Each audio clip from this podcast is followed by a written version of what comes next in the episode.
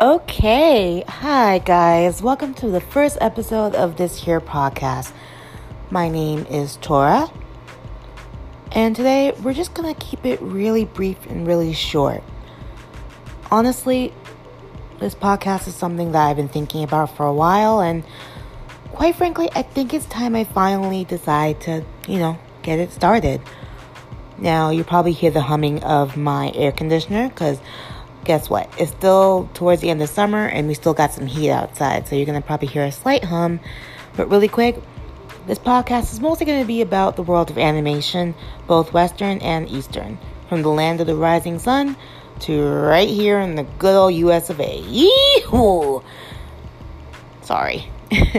Anyhow, today I'm just going to briefly talk about Disney. Now you're probably thinking, of course, Tora. You obviously would start with Disney, but we're going to take a little bit of a turn. We're not going to talk about Disney animation as a whole, because right now there is like little animation to be seen from Disney. And I'm not being sarcastic. Right now they're stepping into into the realm of just pure live action. Now I get it. Disney can easily easily manipulate us into watching whatever they want whether it be, oh, we're gonna watch Aladdin for the umpteenth billionth time. You know what? We're gonna make it live action. Boom! Nostalgia. You remember Aladdin. I know you remember Aladdin. So let's just make it live action, you know. Let's put something current in there. Mm, Robin Williams, re- re- may he rest in peace. Well, he's not around anymore. Hmm, what are the kids loving these days? Will Smith? Boom. Is he gonna rap? You bet your damn skibby but he will. But overall, that's my issue right now. I'm not seeing anything of which Disney will show, hey, we know how to create something and make it amazing. But instead, I just get the same old, oh, we're gonna make a live action of this beloved classic. Okay, what's coming up right now? Let me see here. Lady and the Tramp on November 12, 2019, on the Disney Plus streaming services.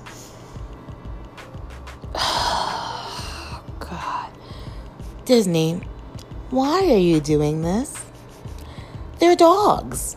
They're literally dogs. I mean, I'm not gonna lie to you. I actually own the Diamond Collection to Lady and the Tramp on DVD and Blu ray. I love this movie with all my good heart and soul. And yes, yes, I enjoy this movie regardless of whether or not you think it's in my age range. Everybody has practically seen Lady and the Tramp, and I'm pretty sure you all understand that little Italian song in the, the dinner scene and the meatballs. And the...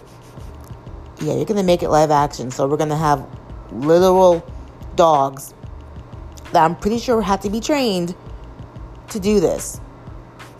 And I'm pretty sure you're gonna have the terrible movement of the lips. Why are you doing this, Disney, when I know you're so much better than this? I mean, as of right now, I'm hurt. I honestly feel like Disney could do way better, can do better, and I know they can. They have money. They don't need to just seep into our little souls and just go, hmm, nostalgia. That's what we're going to do. We're going to sprinkle some nostalgia on your beautiful, vacant lives and say, hey, you're going to watch this, right? I know you do. The last live action film I did see was Beauty and the Beast. Um, I was just curious. Yes, Disney got my money on that one. It was just pure curiosity how they did and what they decided to do to change up a little bit. In which case, it was mostly nothing. Yeah, they try to sprinkle in a few plot points like, ooh, does Mrs. Pot have a Mr. Pot? Well, spoiler alert, I guess, I guess so.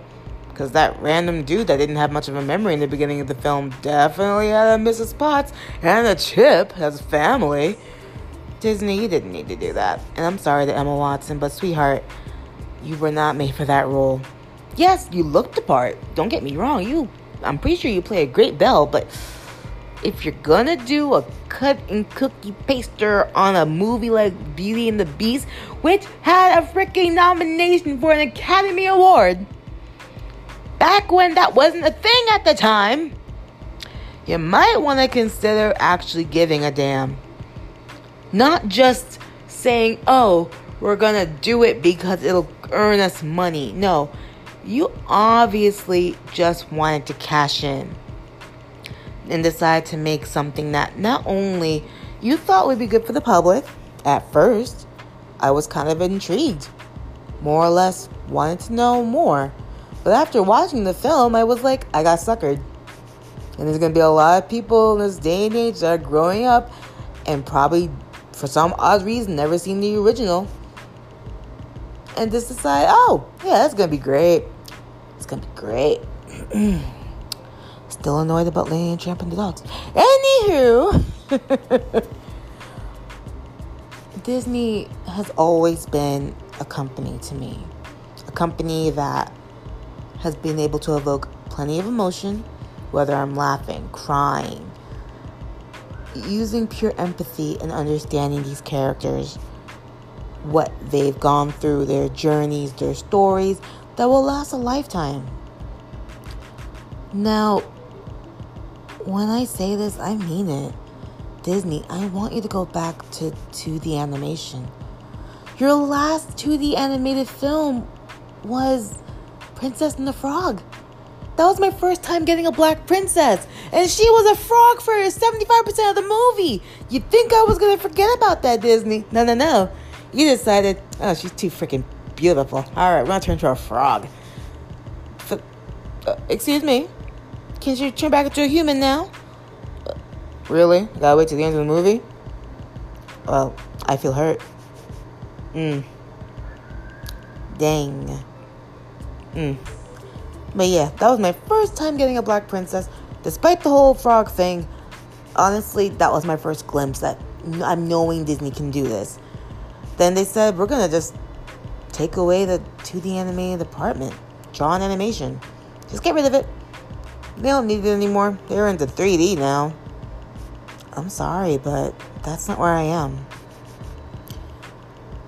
There's a lot of emotions you can convey using animation. And I'm sorry, but the whole argument the animation is for just for kids, that's BS. And it's not true. Animation can show so much. Doesn't matter your age range. Heck, why do you think anime is something that all of a sudden has been getting so powerful and just, ugh, it tells so many stories. But I'm sorry, live action can't convey the same emotion.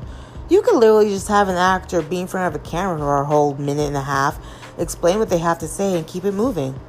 But in animation, they don't have to talk.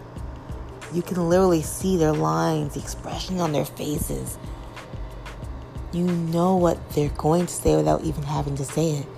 And in that same minute, you go from pain to anguish, denial, pure agony. Yeah, I don't know. I think I'm talking about a particular movie when I say that, but you can enlist so much, just so much.